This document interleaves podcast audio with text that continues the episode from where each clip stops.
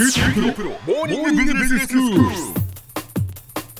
の講師は九州大学ビジネススクールでイノベーションマネジメントがご専門の永田昭也先生です。よろしくお願いします。よろしくお願いします。キーワードで理解するイノベーションマネジメントをシリーズでお話しいただいています、はい、先生今日はどういうキーワードでしょうか。はい、今回はソーシャルイノベーションというキーワードを取り上げてみようと思うんですね。はい、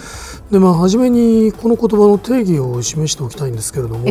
どうもこれまでのところいろいろな意味で使われてまして、確立した定義っていうものがないようなんです。はい、で例えばですねフランスのインスティアドという有名なビジネススクールがありますけれども、ここが、ソーシャルイノベーションセンターというのを設置しておりまして、その目的にあたる部分を読んでいますと、その持続可能な経済、環境、社会の繁栄をもたらす新しいビジネスモデル、市場ベースのメカニズムの導入といったような書き方をしてるんですね。でこう書かれると非常に広い定義ですから、いわゆる画期的なイノベーション一般との区別がどうもつかないような話になってしまうんですね。また例えばOECD がですね2011年に、あるワークショップのレポートを公表してるんですけれども、その中でソーシャルイノベーションの究極のゴールなどについて書いてるんですね。でその書きぶりは経済的な価値を創出するばかりではなくて社会的な制度を改善することであるというような内容なんですけれども、どうもこれも定義としては広すぎてですね、一般的な政策プロセスにもどうも当てはまってしまうということになるわけですね。で一方で日本の研究者による定義を参照しますと、早稲田大学の谷本寛治先生たちが2013年に公開した本があるんですけれども、その中で、使われている定義があります。でそこではですね社会的課題に取り組むビジネスを通じて、新しい社会的価値を創出し、経済的社会的成果をもたらす革新というふうに書かれているんですね。私はこの定義は非常によくできていると思うんですが、その社会的課題への取り組みであるという点で、ソーシャルイノベーションを他のタイプのイノベーションと、区別していますし、それからビジネスであるという点で、公共政策との区別も明確に示しているということですから、差し当たってこの定義に従ってみたらどうかなというふうに思っているんですね。公共の政策ではなく、あくまでもビジネスで、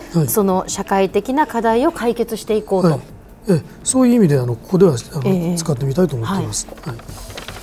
そのところで社会的な課題をビジネスによって解決していこうとする活動そのものはですね、1990年代以降、世界的な規模で活発化してきたと言っていいと思います。特に90年代の後半になりますと、企業の社会的責任、CSR と言っていますけれども、それが問い直されるようになってきたという機運を背景にして、いわゆる社会貢献事業に対する取り組みが活発化してくるわけですね。でそうした事業はよくソーシャルビジネスというふうに呼ばれることもありました。でまた社会的な課題の解決に取り組むアクターっていうのは、これは企業に限らないわけです。その課題の性格によってはですね、NPO とか、NGO が重要な役割を担うということもあるわけでありまして、そのために営利組織であるか非営利組織であるかっていうことを区別せずにですね、それらを含めて社会的に取り組む事業体のことを、ソーシャルエンタープライズなどと、呼ぶことがありますね。でそしてその担い手は、ソーシャルアントレプレナーということになるわけですね。こういった事業がですね、特に途上国の貧困層を対象にする場合もあるわけですね。貧困問題の解決といったような課題に向けられる場合、特にそれはBOP ビジネスと呼ばれることがあります。でこの BOP というのはボトム・オブ・ザ・ピラミッドという言葉の略称でありまして、ピラミッドの底辺ということを意味しているわけです。1日2ドル未満で暮らしている貧困層が、全世界で40億人もいるということが知られていまして、そういう人々を対象にした、問題解決のビジネスというのをBOP ビジネスと呼んでいるわけですね。でこういったソーシャルイノベーションの具体的な事例を挙げようと思いますと、例えばグラミン銀行の総裁であるムハマド・ユヌスさんという方が、バングラディッシュの貧困層を対象に、実施したマイクロファイナンスといった手法などが、挙げることができると思います。これはよく知られた無担保低金利で行うその少額の融資ですね、貧困層のいろいろな生活の改善等に大きく貢献してきた制度であるということが知られているわけですね、特に女性に対して、そうなんですね、無担保で低金利で融資を行うというものですよね。そうですね。ではそのグラミン銀行はですね、さらに大手の食品企業であるダノンと合弁企業を起こしまして、グラミンダノンフーズという会社ですけれども、この会社が栄養価の高いヨーグルトをそのバングラディッシュの栄養不足の子どもたちに配給していったという事業もあるわけですね、これなどもその一つの事例として挙げることができると思います。九州大学にはご存知か知れませんが、ユヌス地域ソーシャルビジネス研究センターという組織がありまして、この事例についてはですね、おそらくこの放送の中でも、関係者の方によって取り上げられる機会があったんだろうと思います。でこのように見てまいりますと、社会的な課題を解決しようとする活動というのは、いろいろな形で行われてきているわけですけれども、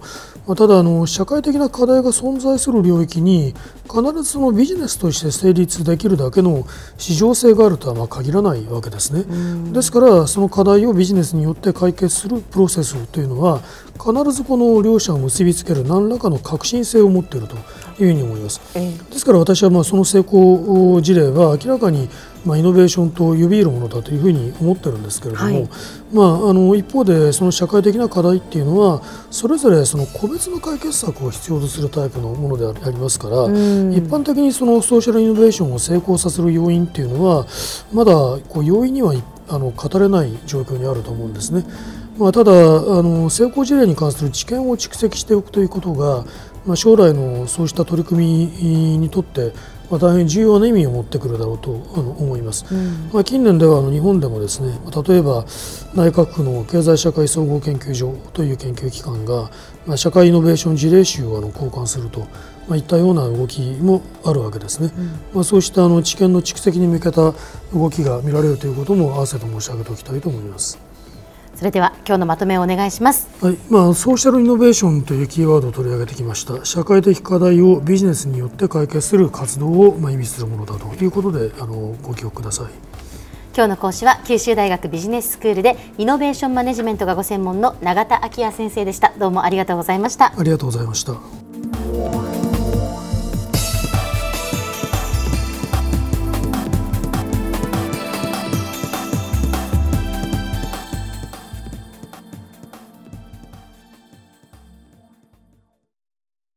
QT プロは通信ネットワーク、セキュリティ、クラウドなど QT ネットがお届けする ICT サービスです。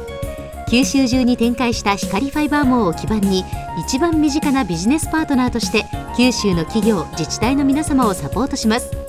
詳しくは QT プロで検索を。